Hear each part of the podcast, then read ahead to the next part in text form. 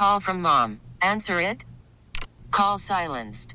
Instacart knows nothing gets between you and the game. That's why they make ordering from your couch easy. Stock up today and get all your groceries for the week delivered in as fast as 30 minutes without missing a minute of the game. You have 47 new voicemails. Download the app to get free delivery on your first three orders while supplies last. Minimum $10 per order. Additional terms apply. We really need new phones. T Mobile will cover the cost of four amazing new iPhone 15s, and each line is only $25 a month. New iPhone 15s? Only at T Mobile get four iPhone 15s on us and four lines for 25 bucks per line per month with eligible trade in when you switch. Minimum of four lines for $25 per line per month with auto pay discount using debit or bank account. $5 more per line without auto pay, plus taxes and fees. Phone fee at 24 monthly bill credits for well qualified customers. Contact us before canceling account to continue bill credits or credit stop and balance on required finance agreement due. $35 per line connection charge applies. Ctmobile.com. How great was this World Series? Best thing I've ever enjoyed in my life. I got to tell you, from the sporting side, that's as good as it gets for all you fans, for our players, and for the city of Chicago. Ladies and gentlemen, we proudly present your 2005 World Champion White Sox. Left fielder, Scotty Sedgwick. 2004 stolen base champion. Sednick is running. Mauer's throw is late. 2005 AL All Star. From the Chicago White Sox, first baseman Paul Konerko. Pitcher John Garland. And outfielder Scott Podsednik. World Series champion. Podsednik hits one to deep right center field. Back at the wall. This ball is gone. Podsednik goes deep. His second home run of the postseason. And the White Sox win it 7 to 6. NBC Sports Chicago's Scott Podsednik on Hit and Run with Matt Spiegel.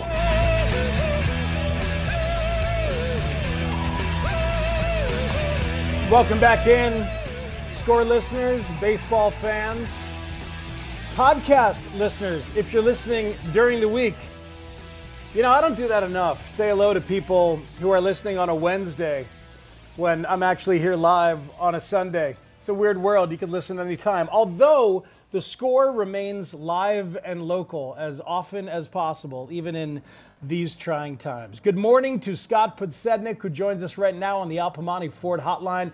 Al Piemonte Ford in Melrose Park. Scott, how are you, sir? Good morning. Thanks for coming Um, on. You bet. Thanks for having me, Spoons. How you doing this morning?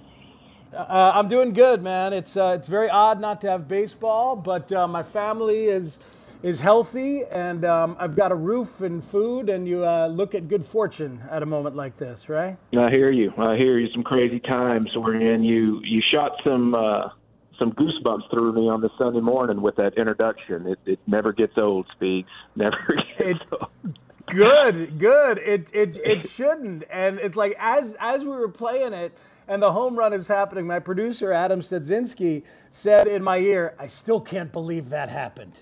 Uh, Still, this, this many years Still. later, still surprising to everyone. Is yeah, yeah, but I, but I don't know if he's talking about the White Sox winning or just you homering. That was, I mean, that's that's the walk off in Game Two. It's it's it's crazy. But I know that everybody had to scramble and figure out because there were no home runs for you in the regular season, zero.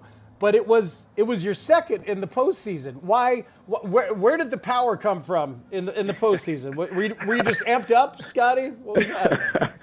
I don't know what to tell you there, but um, yeah, I think I think I hit right around 12 uh, the year before, but I also hit 245. I, I will admit that you know I, I started getting a little big, and I and I started trying to do a little too much at the plate, and, and I get traded over the Sox, and, and the first conversation I have with Greg Walker, he's like, "Listen, we, we got we got to find left field again. You know, I need you on base.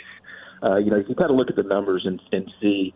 you know, with with the 12 homers and and you know my average was down from in 04 than it was from 05. I just you know was simply trying to do too much. So uh, I kind of took it to heart um, to the extreme and and found left field again. Tried to reach base as much as possible, but uh, then there, fortunately, in the postseason, I got a couple of pitches to handle and and put some good wood on them.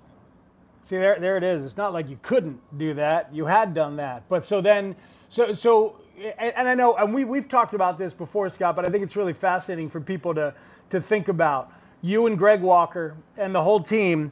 Like it, it was a very concerted effort. Okay, we need you to behave like a leadoff guy. We need you to showcase the part of your skills that fit this lineup in that way right? Absolutely, absolutely. To win a championship, you have different skill sets, and you have to have everybody buying in and understanding what they bring to the table.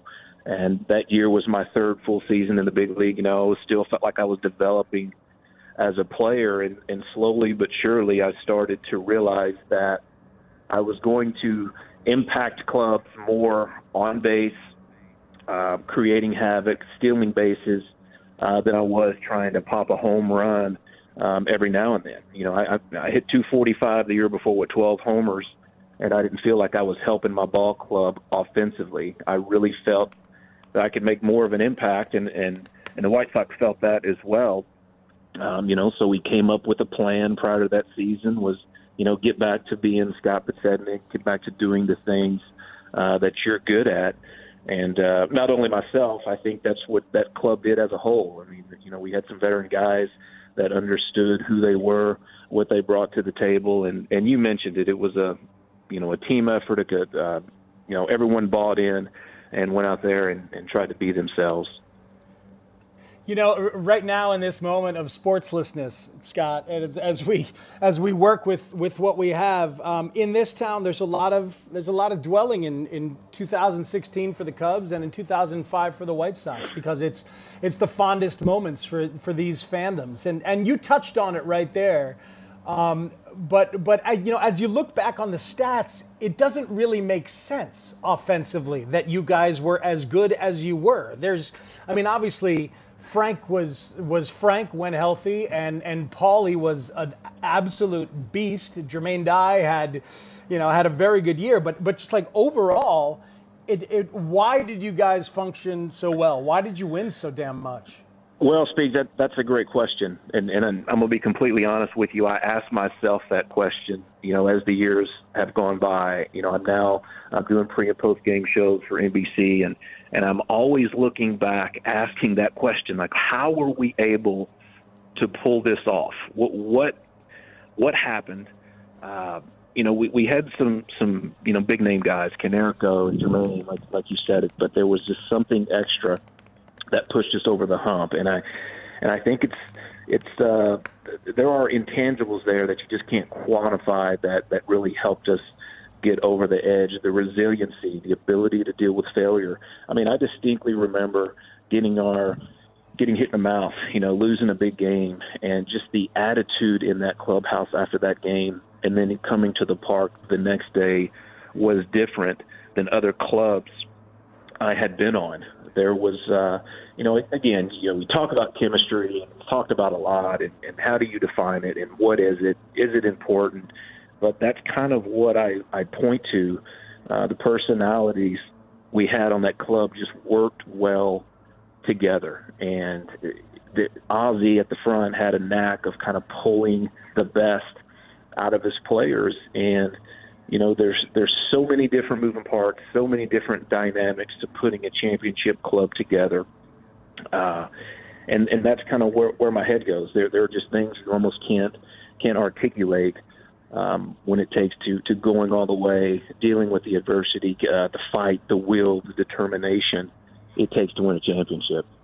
See that that that's the beautiful stuff. That's the the indefinable stuff that we try to put a conversational point on right here, Scotty. Exactly. But like that's but that that's the stuff that that's what makes baseball special. Is like there's there's nothing quite like a red hot baseball team because you can't really figure it out sometimes. It's just people just keep getting it done and getting it done and getting it done. And no matter how many ways you try to break it down analytically or metrically, there's there's there's just a quality in there that is that is rare. Did you feel it at the time? Did you feel it at, at moments during during the season? Absolutely. There there was a there was a, a belief with that club, and there was a will um, with that club. Again, you know, different than than what I felt with other clubs. Um, you know, I'd, I'd been on some some losing teams in, in 2010. This was after the fact, but now looking back, you know, you start kind of putting the pieces together and, and you come up with ideas as why did this happen and why were we bad here. But in, in Milwaukee, you know, the two years prior, you know, we didn't win a lot of games, and the attitude um, of the 25 man roster as a whole was just different. And, and I'm not saying that we, you know, that we weren't out there not trying and weren't giving it our all, but there was just something, um, a feeling, um, a, a belief that was there with that club, and and, and we didn't realize it at, at the very start. You know, we, come to spring training, we have all these new faces, myself, Pierzynski, Jermaine Dye. You know, you bring in these all these new pieces, and you just never really know. On paper, you say, okay, you know, we we we got a leadoff hitter, we have this. You know, you plug these pieces in, and on paper, you feel good about it. But what you don't know are how those pieces are going to work well with one another. You know, how how are they going to get along? Are they going to going to rally around one another? Are they all going to buy in? And those are the things that are tough for a, a general manager and putting a team together. You just never know. So we start the season, you know, we kind of get on a roll uh, you know, we start uh, gaining some momentum, and you know, a couple months into this thing, you're kind of looking around and say, you know what, we're, you know, we're we're pretty good, and we just kind of kept kept riding it, and it, you know, it just kept happening for us. Yeah, you know, there are five teams in the history of baseball, Scott, who've gone wire to wire, led every day of the regular season, and won the World Series, and you're one of them. You know that? Yeah, it, it's crazy. You know, it's crazy when when you start looking back and and I mean, we, we were we were a sound ball club. You know, defensively, our pitching staff, um, what we were able to do offensively, and I think we all kind of fed off each other. You know, I've, I've mentioned this in the past. You know, as, as an offense, we we uh, we fed off our pitching staff. We knew if we could go out manufacture three or four runs, we had a really good chance of winning a ball game with the way that that we pitched it and the way that we caught it. So you know, we we always knew we were going to be in ball games and we played tight, close ball games all year round, and it kind of it just kind of seemed like we were battle tested and ready for the postseason when it came. So those teams for the listeners are the 1927 Yankees, pretty good. Um, 1955 Brooklyn Dodgers, and that's the only Brooklyn team that that beat the Yankees and everybody else uh, in the middle of a crazy Yankees decade. The 84 Tigers, who started out 35 and five the 1990 Cincinnati Reds, um, who only won 91 games but did go wire to wire and then upset the Oakland A's in a sweep, and the 2005 White Sox. What I what I ha- what I had forgotten, Scott, and that's unbelievable company, is that one team was really really close since, and that's the 2016 Cubs. They they started out 3 and 0 and then lost their fourth game on the 8th of April and the Pirates won four in a row out of the gate. They went 4 and 0 that one day, April 8th. That's it. Wow. Or the White Sox. Is that crazy? Or the Cubs would have been the sixth team to do that, joining the 2005 White Sox. Yeah, that is pretty crazy. And and again, when I look at that club, what sticks out to me was, you know, the dynamic the players had in the clubhouse. You know, you could just tell that they were everyone was bought in. You know the uh, the way that yeah. they rallied around one another, the way you know they cared for one another, they played for one another. You know, and, and when I see these teams in the postseason, um, you know you can distinctly see that uh, you know there, there's a belief there, there's a determination, um, you know, that goes along with with winning a championship without without a doubt. Hey, hey, Scott Podsednik is our guest. Um, Scott, tell me what the mindset is for you and a good base stealer a fast, aggressive base runner when they get to first base and you know you've got hitters coming up who can do damage and your job, your goal is to distract the pitcher. I feel like this right. is a lost art. This is a lost art, and you were really, really good at getting in, getting in pitchers' heads, and, and I think weakening their focus on the job at hand.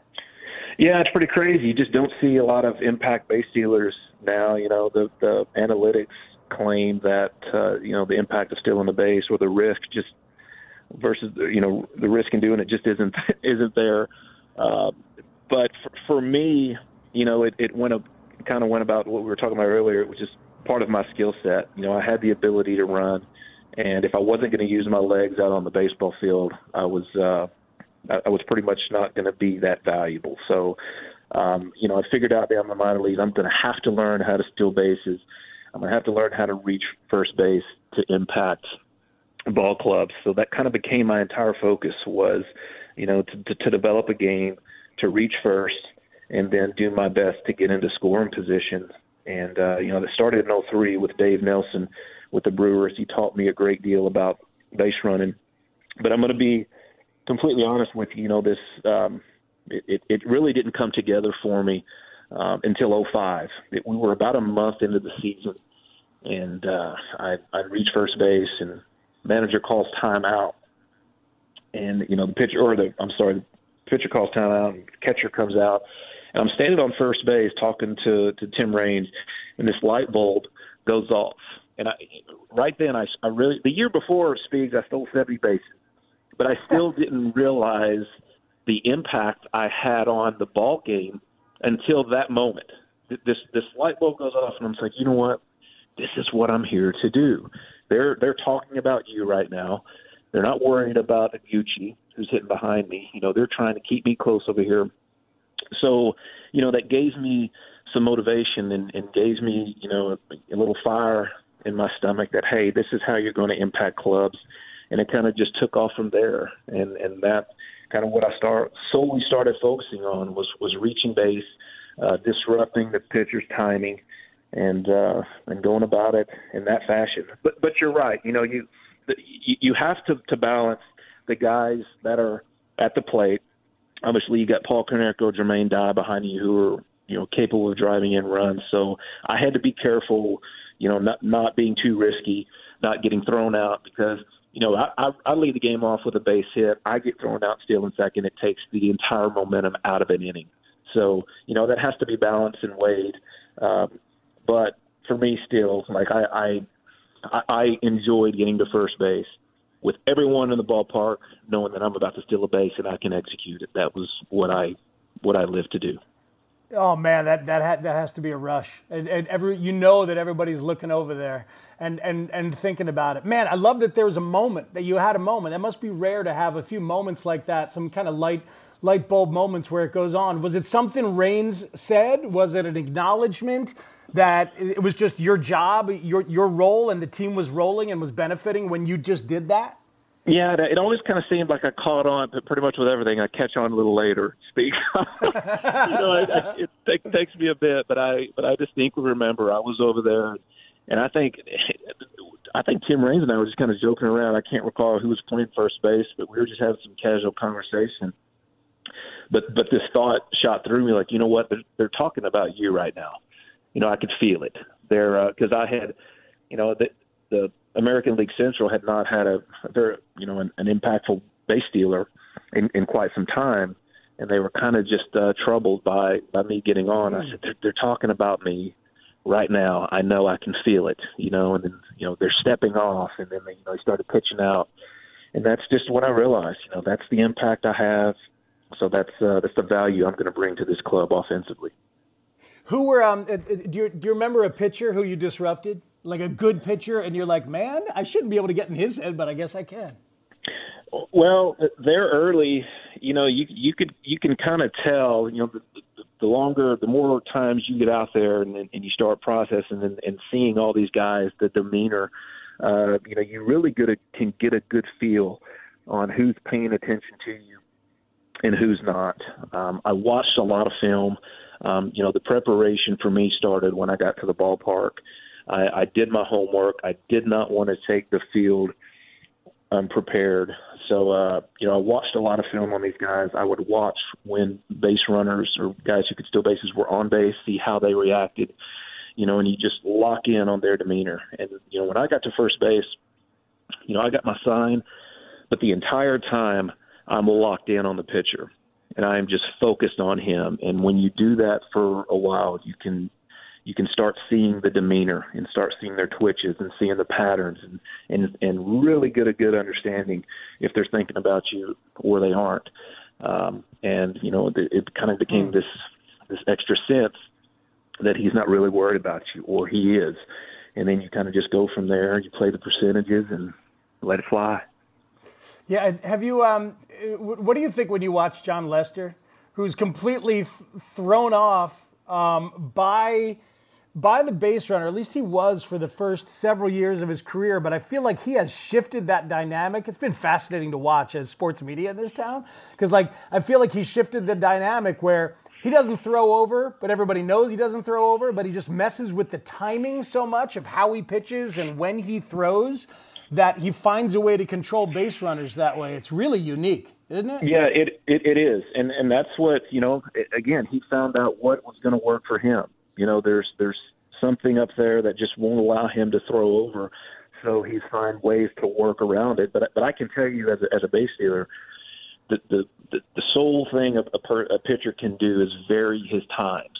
You know, stealing a base is all about rhythm and timing and getting off on your mark and if the pitcher can simply just disrupt that timing and rhythm a little bit, the, the chances are in his favor. With that being said, for the pitcher to do that, he has to consciously be thinking about it. You, you follow what I'm saying? So again, yeah, yeah. again, there, there's give and take. You know, you, you you have to focus on executing your pitch and where you're wanting to to deliver this next pitch, but then obviously varying your time takes a conscious thought. So again, you know, the pitcher has to to weigh the percentages on, you know, do what do I value most, executing this pitch or varying mm-hmm. a time to where uh, you know I'm going to be able to disrupt that uh, that base runner. I um, thought of you this week uh, for a couple of reasons, Scott. The team keeps coming up, um, and also just the passing of of Ed Farmer, and I I, I still remember the, the after you guys won it, um, Ed put on baseball pants. Um, I don't think he had them on, but I think he put them on so we could go down there and get into the locker room with you guys and not have his pants ruined as you guys all were spraying, spraying sh- champagne everywhere. So that's a savvy veteran move by Farmio at the time. Right. But had, uh, how, how much did you interact with Ed as he was traveling with you guys and, and doing games and obviously a former player himself? Yeah, quite a bit. The, the Sox organization was full of characters and unique personalities. You know, you know that, and and Ed Farmer was was one of those in a good way. You know, when when I think about the White Sox or the city of Chicago, uh, for that matter, I, I have these deep, distinct feelings and emotions. You know, for a few reasons, mainly because of what we were able to accomplish during 05, but I can honestly say Ed Farmer will always be right there in the middle of all of them. Uh, he was as much a part of the fabric of White Sox baseball as anyone. He was passionate about the White Sox, passionate about what he believed in. He was frank. He was honest. Uh, most importantly, Speeds, he was real. I, I mean, I, I'm telling you, he held nothing back. He would tell you what he thought hmm.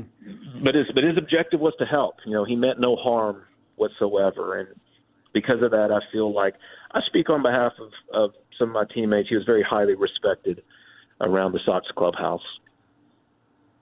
That's that, that's good to hear. It's good to know, um, and it, it, it, makes sense. I mean, a guy who'd uh, who'd done it and done it at a pretty high level and was respected and a part of the team, part of the fabric of the team. Um, but love to talk about it, right? Love to come down and, and talk about it, find out what pitchers were doing, find out what the, the mindset of uh, of guys were. Used to get involved in those conversations with you, huh? Yeah, absolutely. He was present. You know, he was there. Uh, you know, he would come up to you, ask you how you're doing. You know, do you need anything? Um, he was always there to help. You know, he he had the gift to talk. I tell you, you know, he could dish it out, but but mm-hmm. he could mm-hmm. take it as well. You know, the banter between him and, and some of the guys was was really funny. But um, you know, he, he was around obviously every game. But if you you know if your if your pass didn't cross that day, you at the very least heard his voice. You know, every home game, whether you happen to be walking into the clubhouse in between innings, you know, you, mm-hmm. you could hear hear hear him speaking. If you walk down the concourse, you know, you can hear.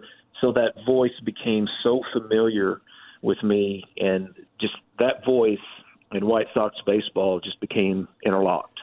You know, it, it was uh, it was almost almost soothing, you know, just to hear that familiar voice doing games. Yeah, I hear you, uh, Scotty. I, I, how you doing with no baseball, man? Were you supposed to be up here by now, doing games? Looking? I, I was, I was. I'm, I'm missing it. I, I was really looking forward to this season with this new crew and, and this club that uh, that these guys have put together, you know, there's there's storylines and intrigue almost at every position you go around the diamond. You know, they've they've fielded a very talented team, so I was really looking forward to seeing how this club was going to go. Um, but on the on the other side, it's it's given us a chance. You know, been been watching some of the the re-airs of these games. Um, they they replayed game two just the other day on on MLB Network. Um, I got to. I've, I've seen that the end of the game clip. You know, obviously a few times, but I've never watched the game in its entirety. So it was it was really fun to sit down and I poured myself a stiff drink and and watched the game from start to finish. So that was a treat. That is outstanding. Um, what would you pour? Brown liquor or, or, or well, something else? Yeah, I'm, I'm more of a vodka guy these days. Okay. But uh, I, I'm gonna be honest with you. I went with a whiskey that night. Uh, I, Uh-huh. I, uh, I, I went with uh, with a little TX whiskey um, for that one that night, and it was fun. I had had exchanged texts with with a few of the guys. They they knew it was on, so that night we were kind of exchanging texts, and then the next morning, so it was it was fun to see. One, one thing I, I realized, Speaks, I knew that I was hitless going into that game uh, or going into the ninth. I was 0 for 4, but what I didn't realize, they they posted a, a bo- or showed a box score. I think it was around the sixth or seventh, and everyone in the Sox lineup had a hit besides Konerko and I. So then the eighth comes, Konerko hits the grand slam. So at that point, I was the only Sox without a hit. I did not realize that till about the seventh inning of that game. So I'm I'm glad I was able to make up for it. You know, there's there's there's something very soothing, Scott, about knowing that just like the rest of us, you know, you find yourself watching a classic game and it's one that you were in. That is that's got to be so surreal to sit it there and watch the whole thing. No, I, I'm I'm telling you, it was it was incredible. I, I saw that it was going to be, re, you know, aired that night, so I I recorded it. Uh, I was finishing up some stuff in the garage, and I was on about 30 minute delay. But I, but I tell you, I was excited. I got in, hurry up, and showered, and poured myself a, a stiff drink, and propped my feet up, and I was really looking forward. to. Uh, that's that's that's tremendous. And you know, and after that game happened, and after after your walk off, I I sat there. I was down the the auxiliary press box, way down the left field line there, and I just sat there and and, and I didn't move. Everybody else kind of ran down to go talk to you guys in the in the clubhouses and stuff, but the fans didn't leave either. It was the last home game. It's the last home game, and Mhm. I, it's it, it's like they knew that you guys weren't coming back from Houston. You were going to go down and take care of business, which of course you did. But it, they just they just stayed there and they sang song after song after song. DJ cycling through like you know Comiskey's Wow. greatest hits. It was Yeah. it was very spe- very special atmosphere. Yeah, it was it was chaos. You know, I, I mean, it, it almost seemed like chaos from Konerko's home run on. You know, that was the mm-hmm. loudest and the craziest atmosphere I had ever been a part of in sport when Konerko hit that grand slam, and it it almost seems as if from that point until you know I got to my hotel room in Houston later that morning, you know that I was I sat I remember sitting down on the on the edge of the bed and I was like, what just happened? You know, this is and and look, we you know, Houston brings in their closer.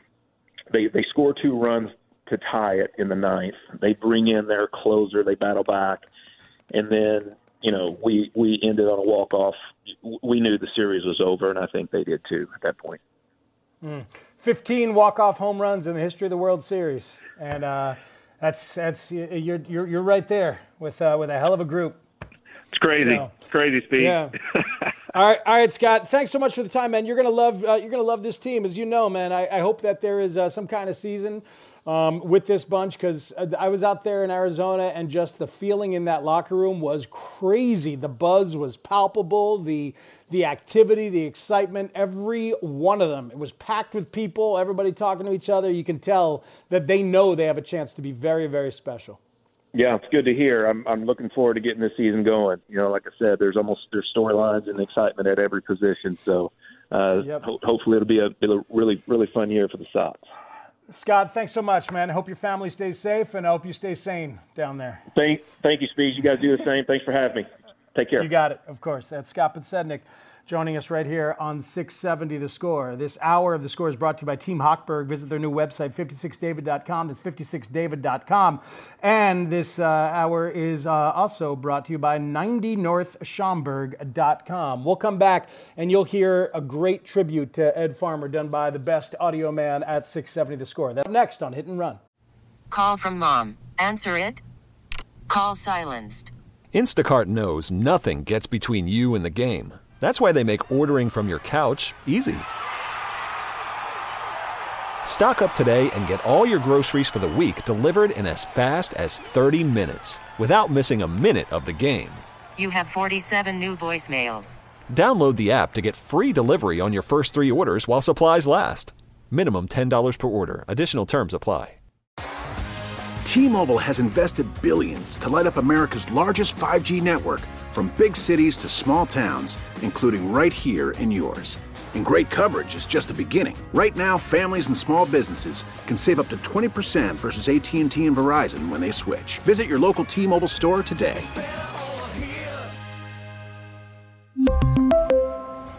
Plan savings with three lines of T-Mobile Essentials versus comparable available plans. Plan features and taxes and fees may vary.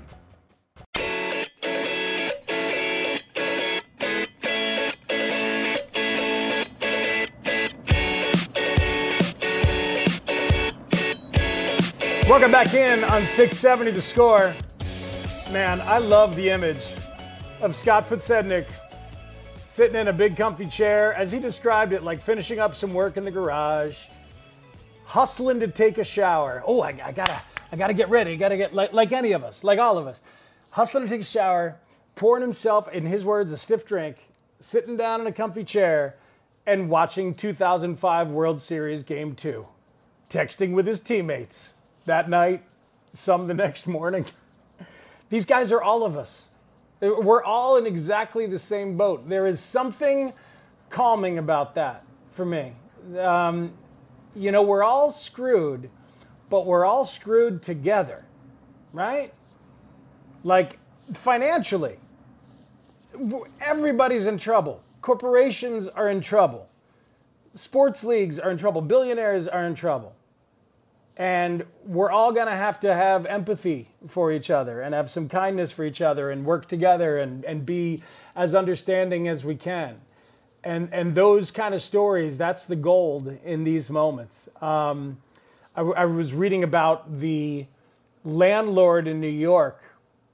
Um, he's got a service station in Brooklyn, and he inherited it from his dad and kept it viable. And as they were you know, working on cars throughout the years in, in Brooklyn, he needed places to put these junker cars before he was giving a chance to work on them. So he ended up buying, uh, you know, a big lot, like a, an empty vacant lot in Brooklyn. And then he bought another, and then he bought another, and bought another. And pretty, sure, pretty soon he had 18 vacant lots in Brooklyn.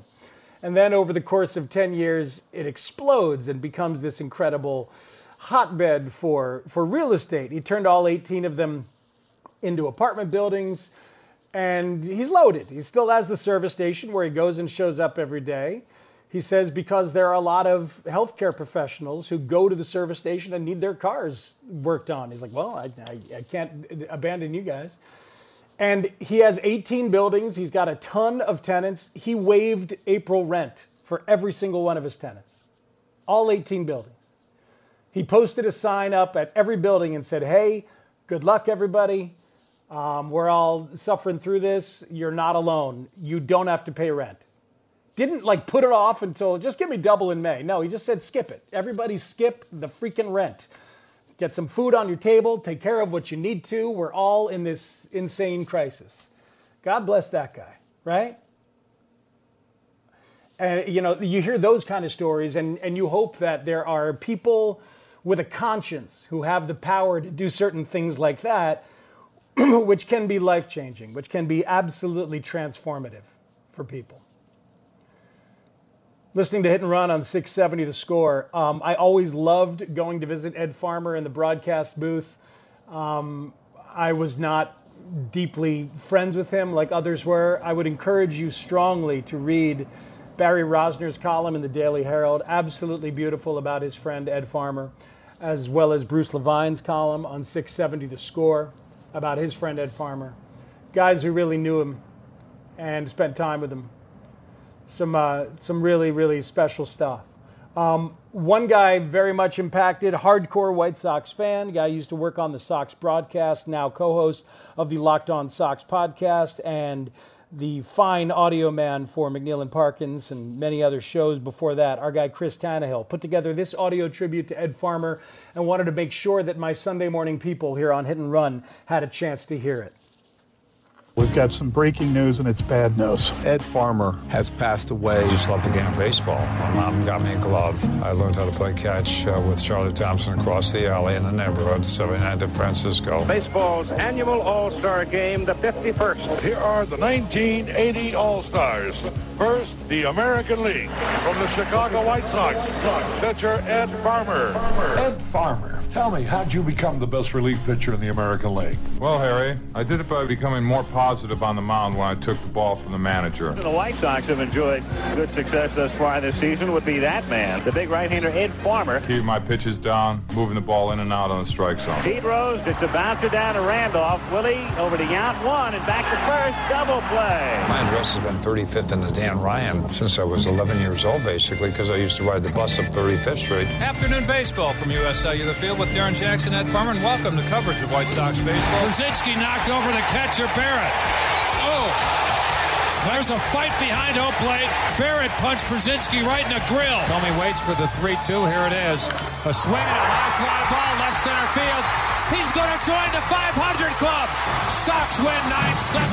Light it up. I've been a Blackhawk fan my whole life. I hate the Wings. I hate the Kings. Phoenix Coyotes. I hate them. I hate the Vikings. It's a sea of black here at U.S. Cellular Field. Pitch to Alexei. Swinging a fly ball, dropping fast. Right center field. Anderson dives. Sox win. Sox win with their 163rd game. It's their 89th win. Swinging a long one to right. This is going to go a three homer game for Johnson. He's on the team for next year. Get off the deck. Turn on the fireworks. Quit yelling. Fans are chanting Buehrle, Buehrle. The 1 1 to Laird. Swing, bouncing ball to third. This could be it. Crede has it, throws to first. Yes! Buehrle's got a no hitter. He no hits the Rangers. He was almost perfect tonight on the south side. Bag, bag isn't enough. He's hit his 400th as Konerko. Everybody up here at U.S. Cellular. The 2 1 to Bartlett. Swing, shot to short. Ramirez has it, throws. Buehrle picks a perfect game. His second no hitter. He no hits the Tampa Bay Rays. He's mobbed by his teammates. A perfecto. My feet feel like they're on a branch up here at Safeco Field. The 3-2 Humber pitch. Strike three called. Ball gets away from Pierzynski. He has pitched a perfect game. Humber has pitched a perfect game. His first win this year is a perfecto. We have the time uh, for Darrin and myself. We want to thank everyone connected with this broadcast to talk about the friends that we say goodbye to, everybody who works at this ballpark to make White Sox baseball possible. For Darrin Jackson, Ed Farmer saying goodbye.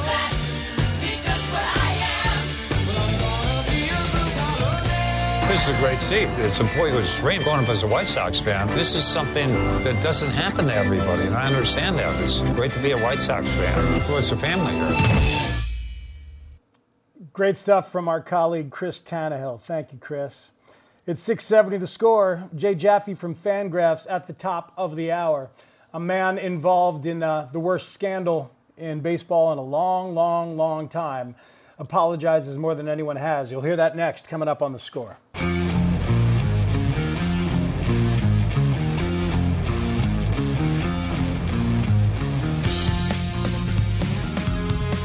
You're listening to Hit and Run on 670 The Score. There's a podcast that The Athletic uh, puts out called 755 is Real. And that's a reference to uh, Hank Aaron's 755, that that is the real total. They are a Braves focused podcast. Ironic that the podcast would have uh, a name that references the PED scandal when this has become something that a bunch of us have listened to because Evan Gattis was on it talking about the Houston Astros and what they did with sign stealing um, a couple of years ago and, and, and winning the World Series. And, you know, for a year before, a year after, who knows how long it, it, it went down. What's what's interesting, I, I kind of I love that it's a Braves podcast. I'm sure those guys got to know Evan Gattis. A terrific story. Folks remember him Gattis was a guy who was a big time prospect coming out of high school, got drafted very high in the system. I want to say the Rangers. It, it I, I, forget who it was. It, it doesn't really matter, but got drafted very high and kind of lost his way. Sort of mentally struggled with some mental health, struggled with depression, ended up getting addicted to pain pills, opioids, and it completely derailed his life went to a rehab facility, hit hit rock bottom, and kind of slowly clawed his way back. Worked with a high school, kind of just coaching some baseball, and found a way to get back in shape and get back interested and get back mentally prepared. Like it was one of my favorite stories for a while in uh, in baseball. Ended up with the Braves and ended up with the Astros. Got back in and just you remember the kind of just the ridiculous power swing of Evan Gattis, Just a, an absolute hacker um, at the plate and fun to watch. A lumberjack every position that he played. Not a very good defensive catcher. Ended up playing a lot in the outfield. All that as backstory for a guy who ends up on a team as good as the Astros, on a team where all of a sudden. Uh, veteran players and a bench coach were implementing what the front office had figured out with Operation Codebreaker, and all of a sudden he has an opportunity to know what's coming a fastball or an off speed pitch. The entire the entire challenge of being a hitter, guessing along with the pitcher, adjusting your swing or just guessing right and being you and having a chance. He had that opportunity to be told what to do, and he took advantage of it. This is Evan Gattis on the 755 is Real podcast talking about what he and the Astros did with the sign stealing scandal. I don't know how to feel yet. Um, I don't think anybody. We didn't look at our moral compass and say, "Yeah, this is right." It, it was almost like paranoia warfare or something. But what we did was wrong. Like, don't get it twisted. It was wrong for the nature of competition, not even just baseball. Yeah, that was wrong. I, I, I will say that. And uh, and for some some players that we faced, that I've never faced before and something like that, you know, even selfishly, we didn't even never we didn't even get to find out how good certain people are, and uh, they didn't either. And I think that was one cool thing about playing in the big leagues mm-hmm. or making it just to find out. Everybody wants to be the best player in the world, man. But like to find out how good you are, I think is valuable Right. And uh, and um, yeah, that didn't. We cheated that for sure, and we you know obviously cheated baseball and uh, cheated fans. Said fans felt duped. I feel bad for fans, did Evan Gattis. It's an honest conversation. I'd recommend the listen. Uh, they broke it down into two parts.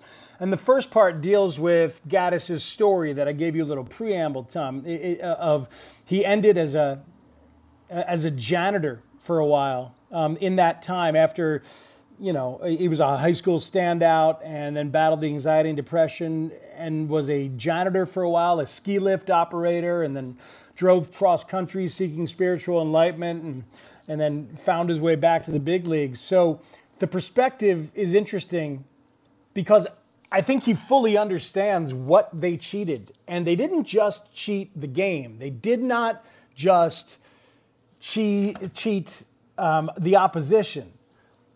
They, they cheated themselves.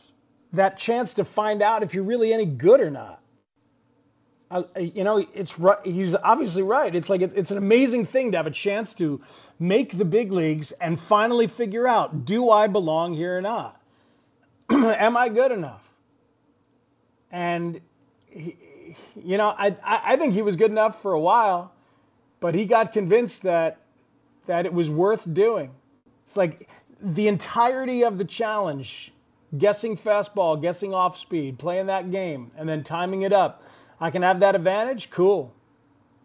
Talked to Peter Gammons about this yesterday on Inside the Clubhouse. He believes that about one fifth of the truth came out in January when the Astros talked, maybe one fifth. But what's interesting to hear Peter say that one of the things he does believe is that Jose Altuve did not benefit from it. And Peter is not going to say stuff like that without really, really firmly believing it. He's, he's been wrong about very, very little, as Bruce Levine mentioned yesterday, in a long Hall of Fame career. And I remember uh, in that January press conference um, and in the fallout the day after, when Carlos Correa pulled Ken Rosenthal aside and said, Hey, we got to talk about Altuve. Altuve's getting all this crap. You need to know Altuve's the one guy who never did it. He's the one guy who didn't want to do it. And I, I remember thinking, man, I, boy, that seems passionate. And Carlos Correa was more forthcoming than anybody. He was the guy I ended up with some respect for after that day, at least in January. Remember Carlos Correa really coming clean and kind of talking about it in a in a way that was different than Bregman and different than a lot of those other guys. So I wanted to believe Correa, and but, but how can you? You know, I mean, there's so many lies. It's just a complete web of lies that goes so deep and so long. But when Correa said that, start thinking, and then there's Gammons yesterday saying that. So what if, imagine if you will, that the best player on that team, at least the guy with the best career so far, a former MVP, with a ton of hits already in his big league career, a likable, remarkable career for Jose Altuve. If he did not take advantage of this because he thought it was wrong and he felt it was wrong. But now he's not going to come out and say it because saying so would be admitting that his teammates did wrong and he wants to be a good teammate. This is what happens when when the morality gets mixed in with being a teammate. And that's why, like, you know, a guy like Evan Gattis, what, two weeks ago had a, a cup that he showed that said uh, snitches get stitches, and Mike Fiers was on it. And that is absolute trash but that's you know uh, that's what it is for these teammates. This is how they uh, how how they have uh, the moral code. It's like they're gangsters. So so imagine the irony of Altuve being as good as he is, as likable as he is, and what if he did not cheat at all? But now he can't come out and tell you, or he's decided that he can't come out and tell you that because it throws his other teammates under the bus. And he's got to pay for their moral misdeeds. So weird. So odd. And, you know, a texter hopping in saying, then why wouldn't Altuve let anybody take off his shirt? Yeah, man. I mean, that, that absolutely looked like dude was wearing a buzzer and didn't want the world to see the buzzer. You know what Correa said, that Altuve had a half finished tattoo that he didn't want people to see, and that his wife had given him crap. Altuve's wife had said, I don't want to see you without your shirt off. Don't let anybody take your shirt off. That's what Correa says was the reason. I mean, those sounded like hollow reasons, obviously, at the time. They might be true. This is the problem when you lie your ass off, like all of them did for so long, and you continue to lie. That, that who knows? Who knows what is all a lie and what is not a lie? Altuve is going to be stained by it forever. It's just interesting to hear Gammons fully believe that that Altuve didn't do it. Skepticism is going to reign with this because these guys didn't come clean. And most of them still have not come clean. Thanks, Evan Gattis, for furthering it a little bit. I mean, it, it, we all have bigger things to worry about. So if you're the Astros and you get a chance to actually talk about this in a real way sometime, you should. Might as well. You will feel better and we will know whether to respect you or not and maybe give you a second chance or not. 670 the score is where you are. I reported this week about this uh, possibility of a 100 game season starting July 1 with Dodger Stadium getting a neutral site World Series. And then Jay Jaffe, the fine writer over at Fangraphs, uh, fleshed that concept out and came to some interesting logical conclusions and asked some interesting questions that we'll get a chance to talk about next. That's coming up next, right here on Hit and Run on 670 The Score. We really need new phones. T Mobile will cover the cost of four amazing new iPhone 15s, and each line is only $25 a month. New iPhone 15s? Only at T Mobile get four iPhone 15s on us and four lines for 25 bucks per line per month with eligible trade in when you switch. Minimum of four lines for $25 per line per month with auto pay discount using debit or bank account. $5 more per line without auto pay, plus taxes and fees. Phone fee at 24 monthly bill credits for all well qualified customers. Contact us before canceling account to continue bill credits or credit stop and balance on required finance agreement due. $35 per line connection charge applies. Ctmobile.com.